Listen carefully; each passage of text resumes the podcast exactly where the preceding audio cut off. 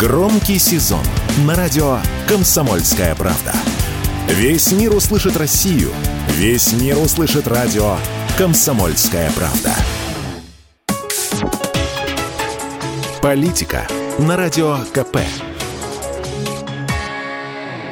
Владимир Варсобин для радио «Комсомольская правда». С 1 сентября, с Днем знаний, с нашими воскресшими надеждами на отличную успеваемостью отпрысков наших. Или хотя бы на хорошую. И все-таки этот день не так прост в оценке. Так ли он прекрасен? Я, побывав на утреннем эфире радио «Комсомольская правда», похоже, рассердил часть наших слушателей. Сказал, что день для детей печальный, что их поддержать надо, приободрить. А отцам, кто в разводе, позвонить ребенку лишний раз. Ну, горе же. Лето закончилось, каникулы иссякли, пора грызть гранит. И сколько набежало родителей, уверяющих, что они в детстве любили школу. И что дети наверняка ее любят все поголовно. И что я возмутительно не прав. Хорошо, возможно, но насколько я не прав? Ведь желание идти в школу у ребенка зависит от условия, интересно ли ему там.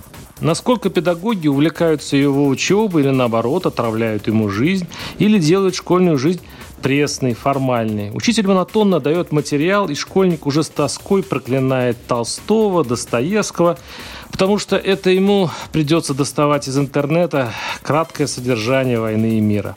Тоска, скука и формализм – вот главные враги образования. И если вы нашли школу, где их нет, жму руку, вам повезло. Но, к сожалению, с образованием в России у нас совсем стало плохо. Об этом сигнализирует показатель, о котором говорят мало – массовое увольнение педагогов.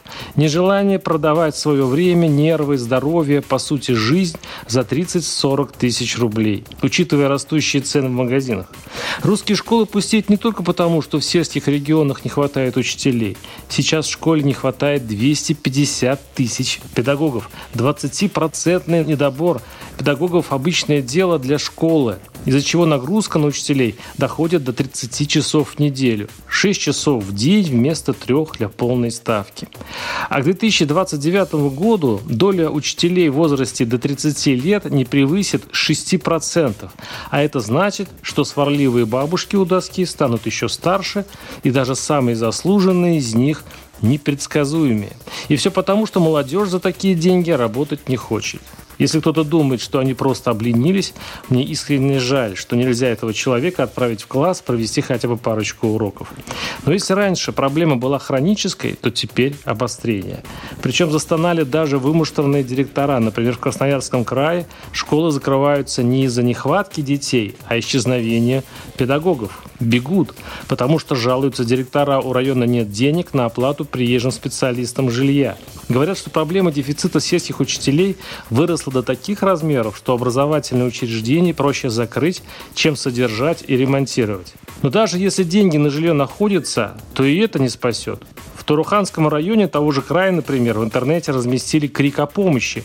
Срочно нужды учителя начального звена и математики.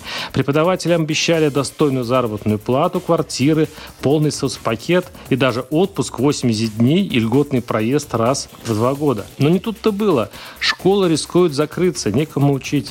Большая часть специалистов из города, появившись в деревне, обычно постившихся на миллион рублей по программе «Сельский учитель», бегут. И деньги оказываются копейки, ничего не решают. Поэтому правительству, похоже, пора решительно реформировать образование. А это значит не просто переписать учебники в который раз или поднять во дворе флаг, а в разы увеличить финансирование школ, повысить выплаты учителям-переселенцам, по крайней мере, втрое, и все-таки заставить выпускников педагогических вузов с бюджетных отделений отработать госденьги в селе. А как иначе? Варсобин, телеграм-канал. Подписывайтесь. Политика на радио КП.